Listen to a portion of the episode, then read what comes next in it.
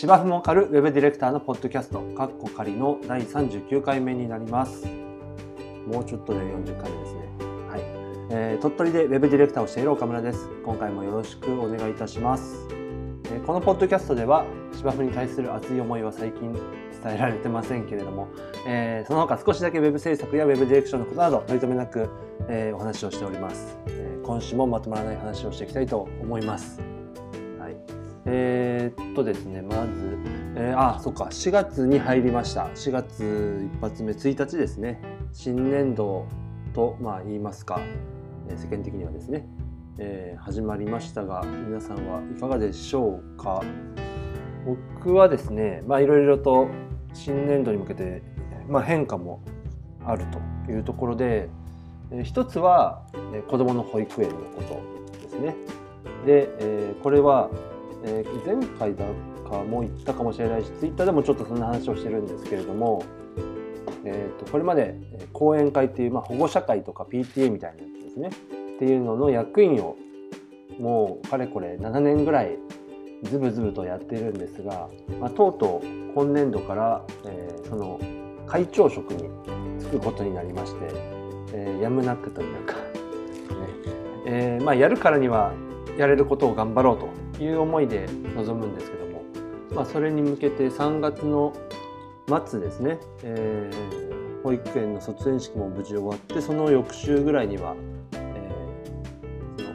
ー、前前年度の役員の人たちで集まって引き継ぎであったりだとかあとはまあ僕に関してはその時には会計という役割だったので会計の処理を最後のですね決算をして会計監査の人にチェックをしてもらって問題ないよというのをいただいて反抗してもらってみたいなことをやったりという感じですね。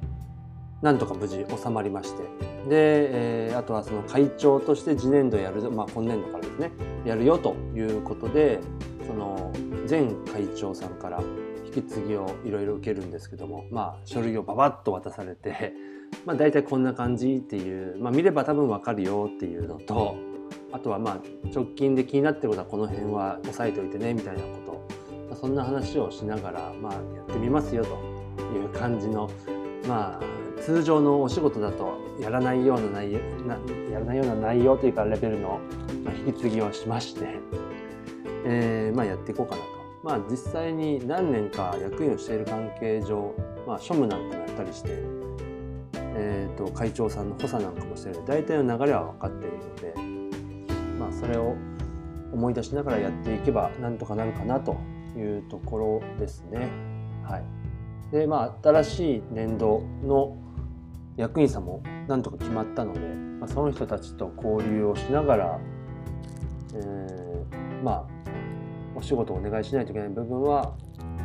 まあ、快く引き受けてもらえるような準備をするだとかバックアップするだとか、まあ、そんなことで、まあ、少しでも気持ちよくですね保護者さんみんなやりたくてやっている人は少ないと思うので、うん。まあ、子どものためというところもあるでしょうしいろんな思いで参加していただいているので、まあ、つまんなくなったら意味がないのでちょっとでもですね、まあ、子どもの園生活もそうですしそれに携わるっていうところに、まあ、楽しみを感じてくれたらいいなというところですね。僕なんかで言うとその最初の方は芝生の芝刈りをするための整備部整備部長みたいな感じの役割だったんですけども、まあ、毎週土曜日に芝刈りをしている姿をその時だけ子供を預かってもらって、まあ、たまに見て「何々君のお父さんなんかやってる」みたいなことを子供たちがワイワイキャーキャーやって、まあ、ちょっとそれが子供にとってはちょっと自慢だったりとかするみたいなんですけどすごいだろうみたいな。こっちは結構必死で汗だくでやってるんですけど、まあ、そういうふうな子どもの、まあ、気持ちがちょっと上向いてくれたりだとか、うん。ですね、なんかそういういろんなちょっとしたことにつながればいいなというところですね。あとは大きいところで言うと運動会をなんとか成功させたいとかここ2年ぐらいなかなかこう全クラスというんですかね。集まっての大規模な運動会ができてないので入れ替わり制とかいろいろコロナ対策を、まあ、しながらやってたので、まあ、そういったところが少しでも緩和できたらいいなどうかなというとこですね。まあ、そうは言っても安全が第一優先ですので子どもたちの安全ですね、まあ、そこを守りつつできる範囲で頑張っていこうというふうには思ってます。まあ、なかなかあの一人ではできることではないのでとは言いつつ僕だけが空回りしてもしょうがないのでね。いろんな人の協力を受けながらやりたいなという感じです。プライベートはこんな感じでしょうか。あとお仕事に関しても、まあ、あんまり具体的にはお話はできないんですけれどもそうあ3月に個人事業主の開業届と、まあ、セットで青色申告の申請書を出したっていうのがあってですね、まあ、これは本業の、まあ、今のこの合同会社フットへの仕事とは別で個人として、えー、ちょっとですねとある団体さん、まあ、商工会さん的なやつですね。のところの何でしょう事業の一つにちょっと参加させていただくことになってで これ個人としての契約になるんですけども、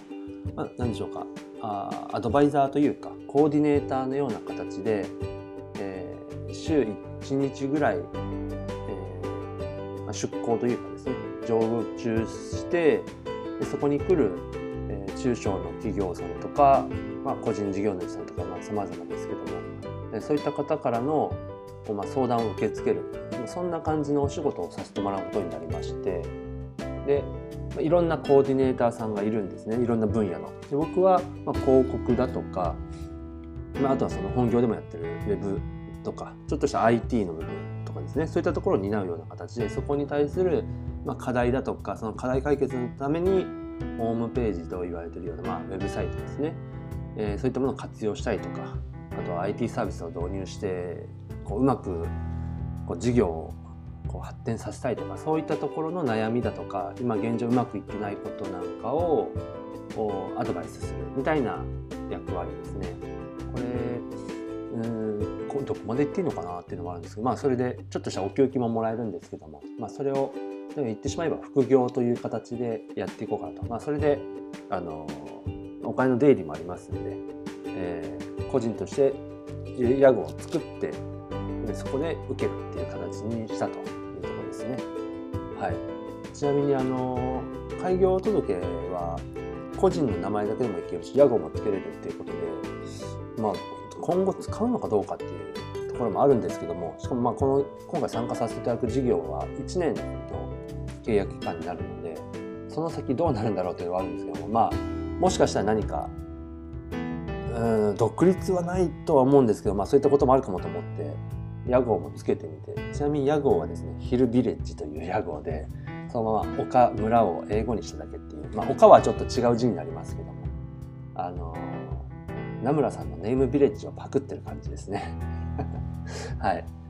です。あの全然思いつかなかったんでもうそれでいこうみたいな。ブリヂストンの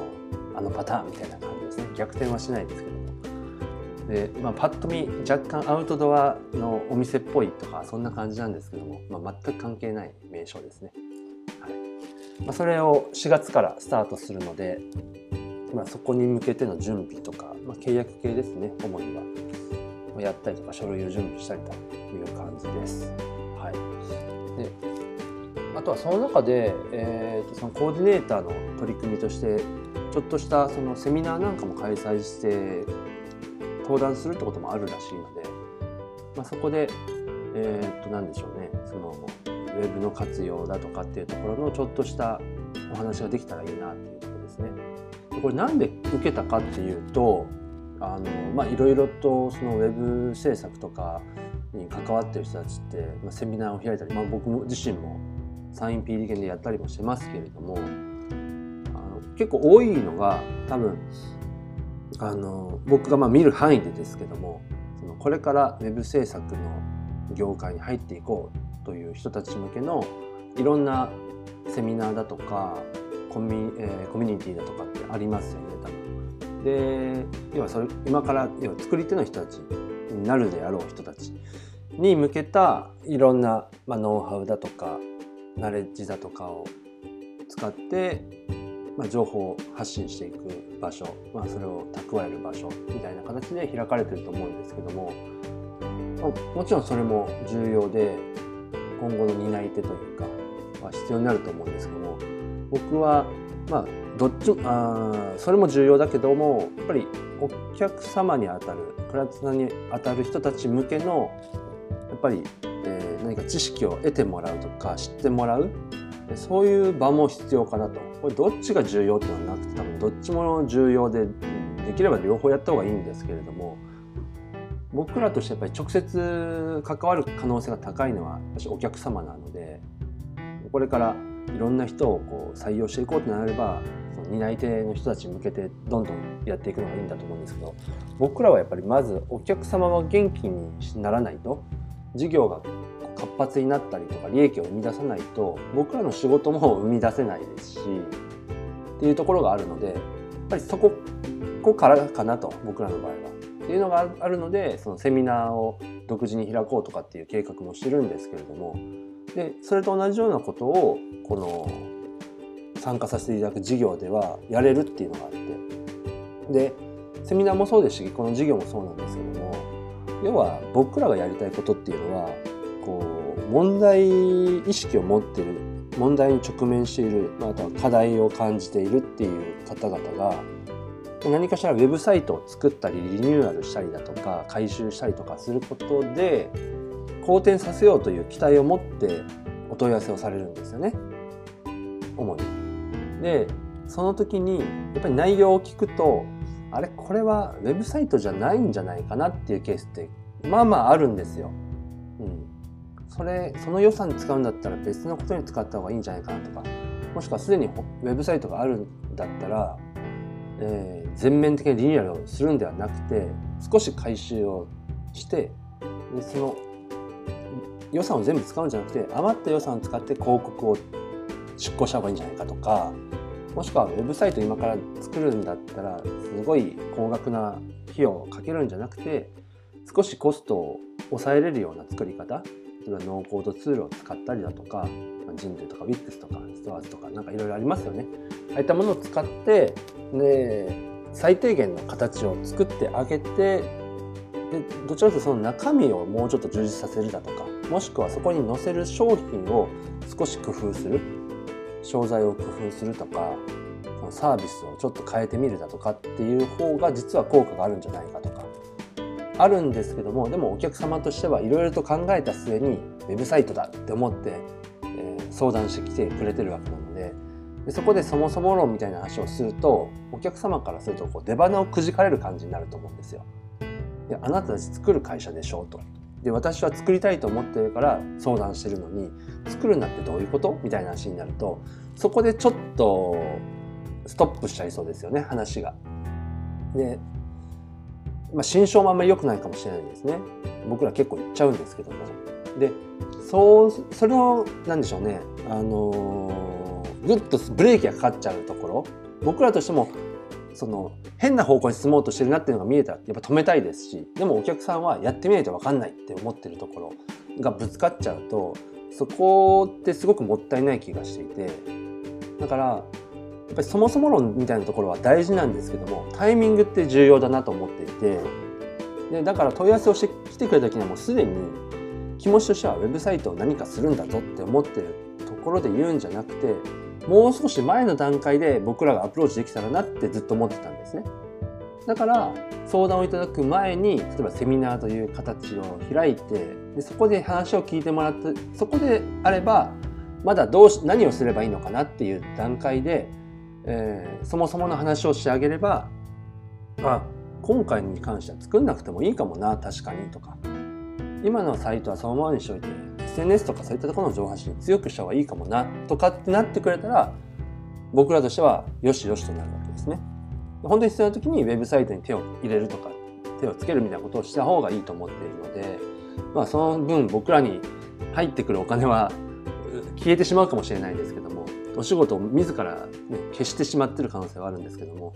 ただまあ、効果がないものにお金をかけてもしょうがないですしそれによってせっかくお金かけたのになんかいまいちだったなってなった方が僕らに対する評判っていうのは多分よろしくないと思うのでそういうやり方をしの方がいいないいんじゃないかなと。っていうところで言うとそのまた話戻って参加させていただく事業っていうのはその前段階でのアプローチができるなと思ってるので、うん、なのであやってみたいなと。実際どうなるかわからないですけれども。なので実際に制作会社だとか代理店さんだとかに相談する前にこういったところは知っといた方がいいよとか今の状況だったらそういう流れに持っていくよりかはまずこれをやってみた方がいいんじゃないですかみたいな話ができればいくつか救える会社さんとか店舗さんとかもあるんじゃないかなっていう思いですね。はい、そんな感じのことが4月から始まるということで結構環境も変わって、うん、結構ドキドキする部分もありますけれどもうまくいくといいなということですね。まあ、あとはそれで回り回って、えー、直接お仕事をもらうとかってことはやっちゃダメな事業なんですけどもまあ僕の名前と顔が多少売れて、えー、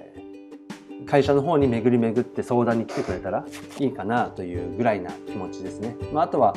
その無駄な銭をですねあのドブに捨てるようなお客さんが少しも減ればいいなというところですね。はい、という感じでしょうか。このこの1週間の変化というか、まあ、これからのお話ですね。とあとですね、えー、と前回の配信ですね放送といいますかの、えー、あれです。あの道に迷った女性を近くまで送り届けたみたいな話を前回したんですけどもそれに関してあのコメントをですねありがたいことにいただきましてあの放送に対してなかなかコメントやお便りは来ないことで有名な、えー、このポッドキャストですけどもいただきましてあのツイッターネームで言いますとののさんという方からですねリツイートとかコメントをいただきましてありがとうございます。はいでまあ、同じような経験を昔されたっていうことでその後あのあのののさんはイラストを描かれるのも得意でよくツイッターでも紹介されて僕もあのほんわかした気持ちで見たりしてるんですけれどもそのこともですね触れられていてまあ子供の頃の思い出みたいな形で、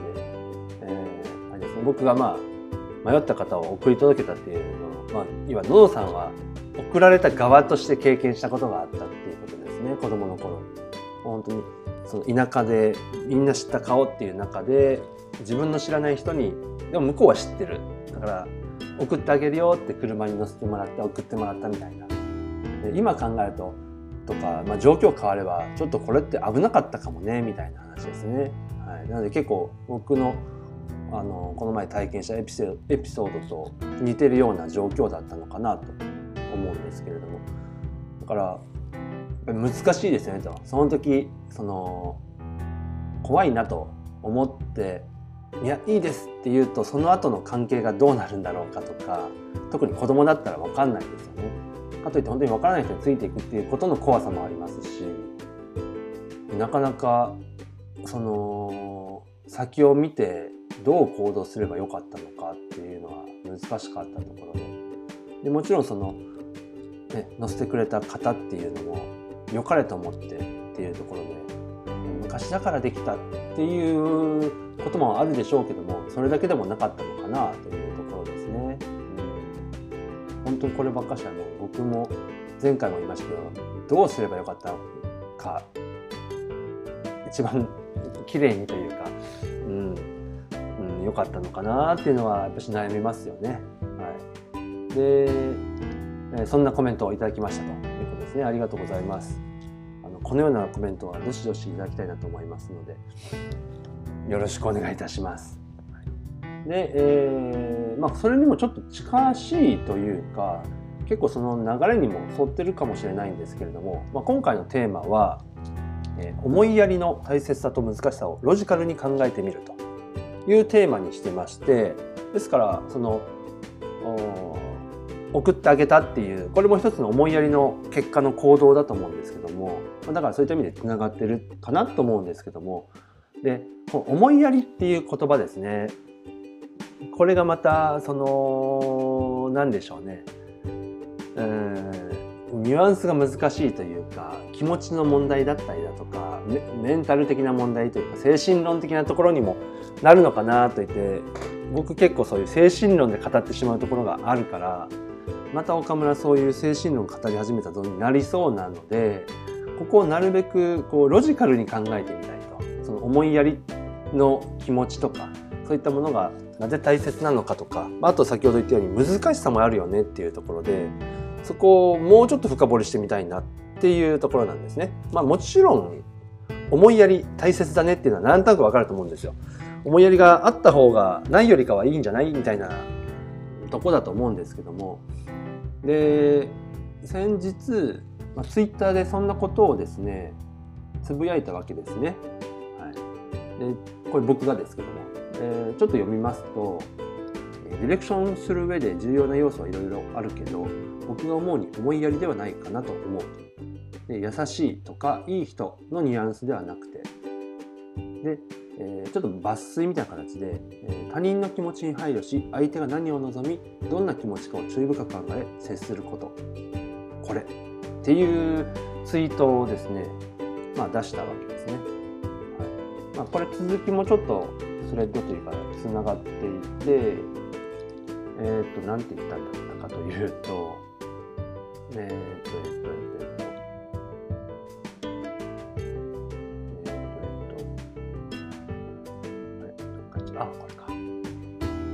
この続き的にはだから優しいだけじゃなくて時には厳しいことを言うのも思いやりってこともあると。けど間違えてしまうと良かれと思って相手を傷つけたり追い詰めてしまうから難しいよねとも思うと、まあ、要は今回のテーマはここに集約されてるような感じなんですね。でこの最初の方のツイートにあの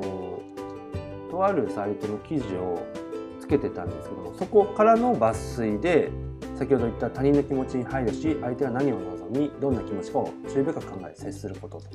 これすごく綺麗にまとまってるなと思って、まあ、それを紹介したかったというか僕は結構そのああこれだとかスッとこう腹落ちしたっていうところだったんですよ。うん、でこれ多分思いやりとかで検索したんですね。言葉の意味ちゃんと調べようと思って。であのー、これを例えば国語辞典みたいなあのウェブ版でもありますよね。国語辞書とかで。そこで見るとこう書いてあるんですよ、えー、読みますね。他人の身の上や心情に心を配ること。またその気持ち同情、まあ、あとは使用例みたいな感じが書いてあるんですけども。これちょっと僕の中ではまあ国語辞典だから多分こっちの方が正しいんですけどもうんさっき言ったような要は精神的な部分だったりとかその自分の内面的な部分までだなっていう感じだったんですけどもこの紹介した記事えー、っとですねこれは実際あのオッジというあのファッション誌っていう言い方でいいんでしょうかねの、えー、ウェブのメディアサイトの記事だったんですけども、はい、そこの中で、えー、思いやりとはみたいな説明があったんですよ。まあ、記事としては思いやりとは思いやりがある人とない人の違いや良い人間関係を築く方法ということで、まあ、少し内容的には特に後半にかけては女性向けのとかのこんなエピソードとかこんな人は思いやりがある人だよとかあるんですけどもそこの、まあ、メインのところは実はあんまりそうでもなくて最初のこの思いやりの定義みたいなところを述べてるところが、まあ、すごい僕の中では刺さったということですね。で思いやりとは、えー、他人の気持ちに配慮すること。で、えー、本文の方では、えー、配慮し相手が何を望みどんな気持ちかを注意深く考え接すること。相手の身になって考えたり推察して気遣いをしたりすることを意味する言葉ですと。いうこれすごく綺麗にまとまってるなと何度も言っちゃいますけども。でこれ何が僕がいいなと思ったかっていうと,、えー、と最初の一文の最後ですね。接することっていう要はアクションを取るところまで入ってるのが素晴らしいなと思って、まあ、思いやりの気持ちとかっていうと、まあ、その自分の中にまあ芽生えた気持ちとか内面にあるもの考え方とかだと思うんですけどもやっぱりその考えた上で接するっていう行動までセットにしてるっていう考え方が僕いいなと思ってですね。なので あの僕の中では思いやりってこうだなっていうのはこっちの方が近いなっていうところなんですよ。であの、まあ、こういうディレクションとかっていう仕事でいろんな人と関わって仕事をするとなった時には結局全方位に対してこの思いやりっていうのがやっぱり必要なんじゃないかなと。もちろんテクニカルなスキルとか知識も必要ですし、えー、コミュニケーション能力も必要ですしまあその実務的な WBS を引いたりだとかなんじゃかんじゃいろいろありますけどもそれももちろん重要なんですけどもやっぱりまず前提としてた根底に欲しいのはこの思いやりの精神と、まあ、それに伴った接する行動することっていうのは結構重要なんじゃないかなと。でこの全方位っていうのはもちろんお客様もそうですしあと一緒に制作を進めるメンバーというかプロジェクトメンバーもそうですし、え、もしかしたらパートナーさんであったりとか、まあ、ステークホルダーとかって言われるような利害関係者の人たちこの全部に向けての思いやりがないと成立しないんじゃないかなと。もしかしたらまあ仕事としては完結できるかもしれないけれども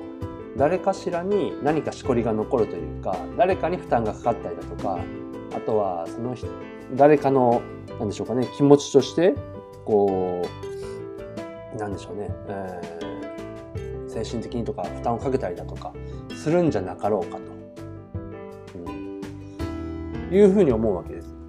例えばその本来はあまりあってはいけないですけども、えー、突発で何かイレギュラーなことが起こった。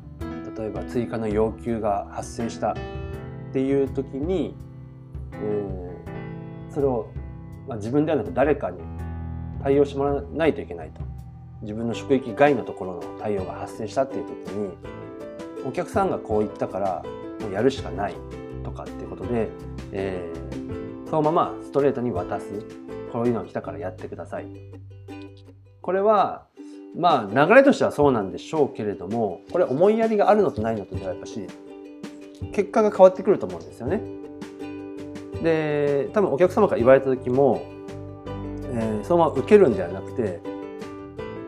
えー、例えばもともと要件としてはこうでしたよねと。もちろんその何かしら技術的な問題があってその要求っていうのは叶えれないってなったらそこはできませんよって話もしなきゃいけないですし、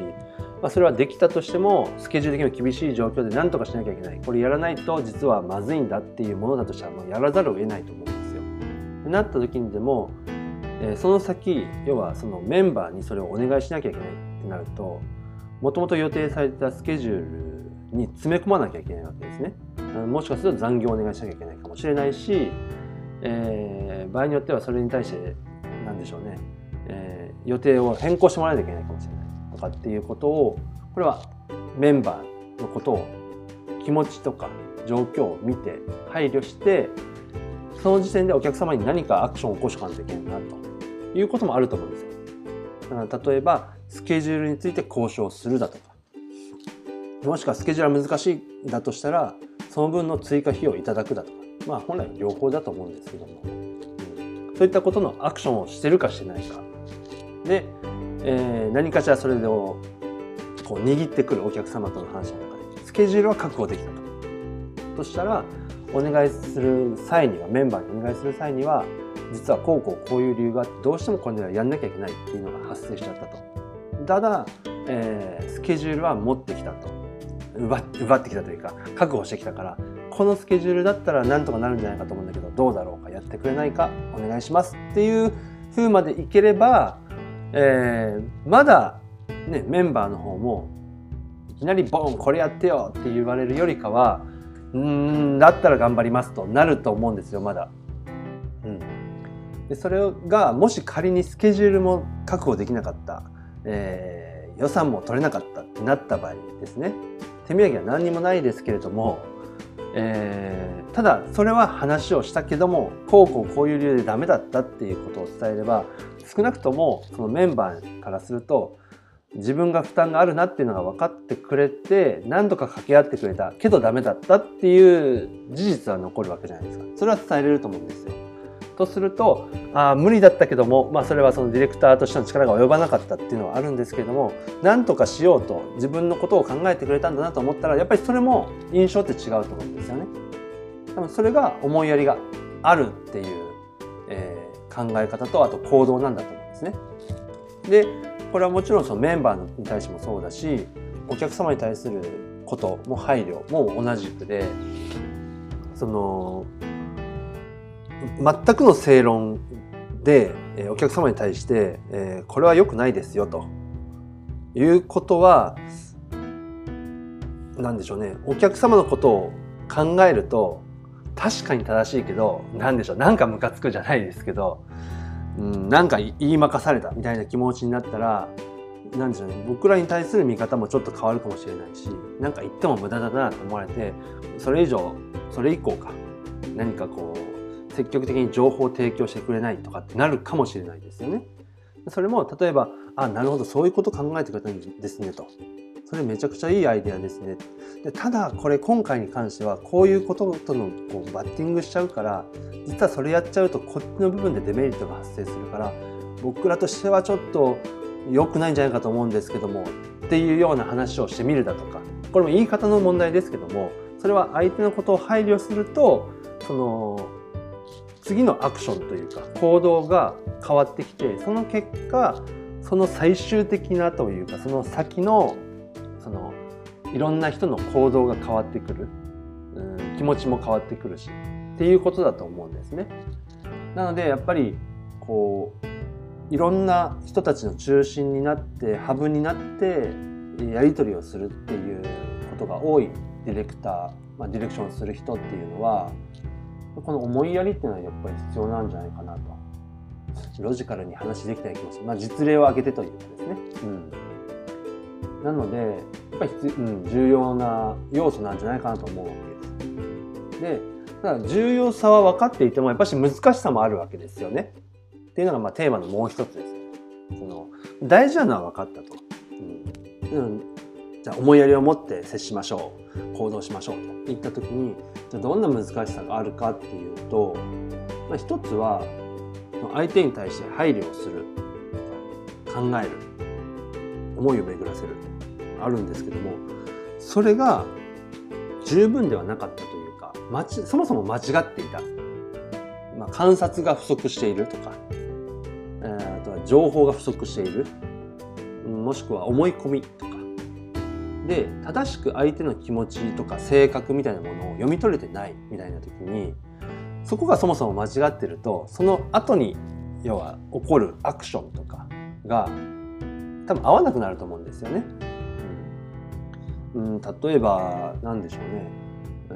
ー、お客様とかのパターンで言うと多分こういうことを言うと嫌がるだろうなだとかあこういうことを言った方が乗ってくるだろうなって思った。それはお客さんがこういう人だからって思ってたけども実はそんなことなかったとか。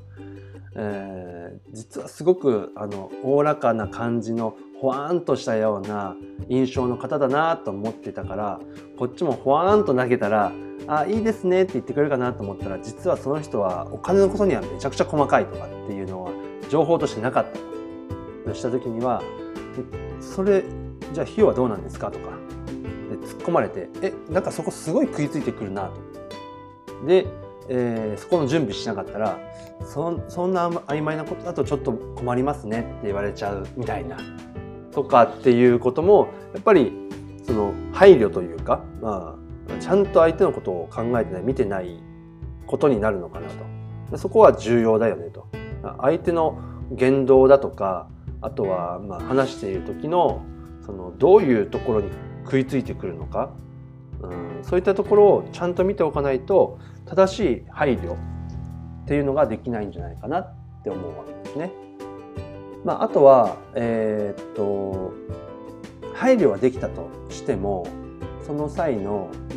その次のアクションですね。接するっていう時です。その時に手段を間違えてしまうという場合。例えばああ何でしょう。相手が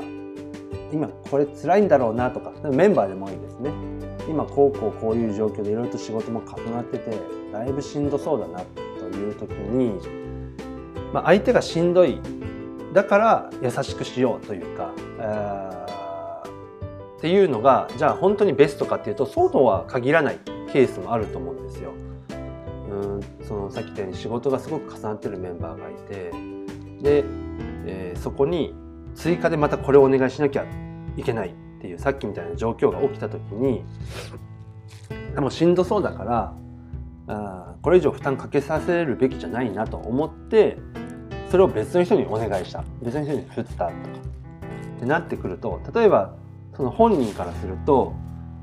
しんどいは確かにしんどいんだけれどもその振ろうとしていて結局他の人に振られた仕事っていうのは自分の中でかなりこだわりがあって多少のしんどさだったら大丈夫だからそれは自分の中でちゃんとやりたいみたいな思いがあったとした時にそれを別の人に振られてしまうとああれあれ俺の仕事なのにみたいなことだとか逆に言うと正しく説明しないとあれ自分を信用してないのかなって思っちゃうとかなんかありそうじゃないですか？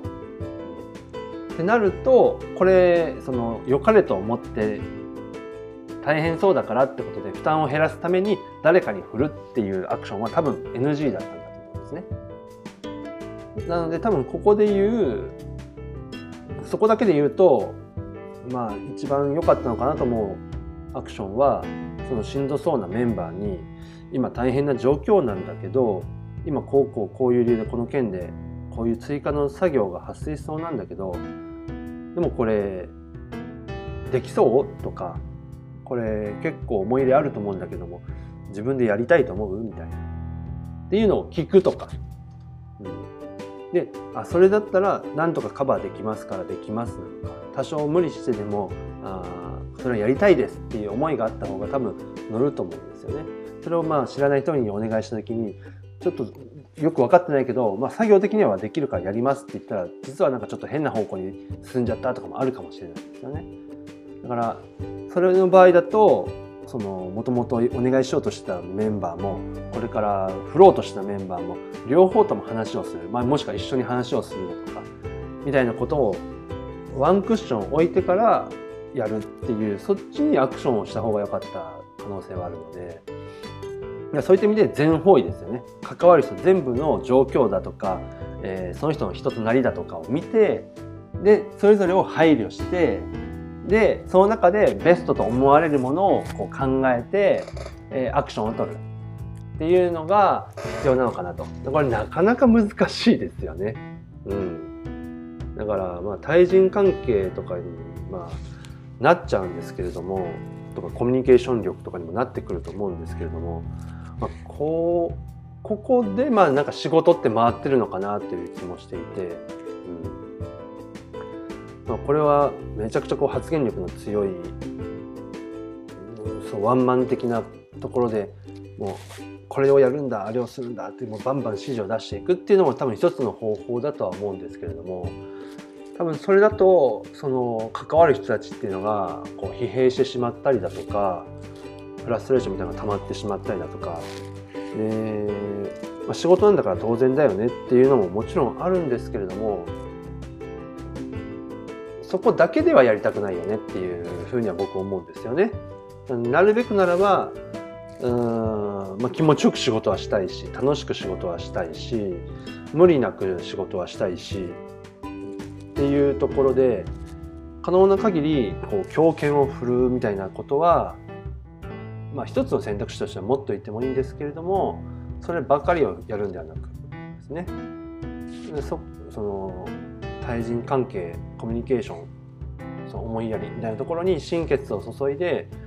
えー、やるなんかそういうなんでしょうね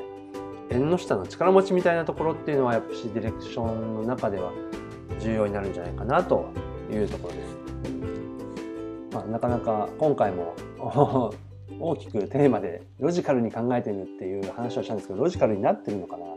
うん、なってない気はしますけれどもまあ、そんなところでしょうか。なので、まあ、思いやりを持ってこれからのお仕事は進めていきたいなと思いました。はい、ということで、えー、今回のテーマは思いやりの大切さと難しさをロジカルに考えてみるというテーマでした。えー、最後にお便りの宛先になります、えー、このポッドキャストではご質問や応援や冷やかしなどお便りも受け付けております。お便りの受付用の Google フォームは、えノートの記事にリンクをつけていますので、お気軽に送付をしてください。え Twitter の場合は、僕の Twitter のアカウントに DM を送っていただくか、ハッシュタグ、シャープ芝岡るウェブディレクター宛て、こちらをつけていただいても結構です。え今のところ誰もつけて、えー、ツイートはしてないので、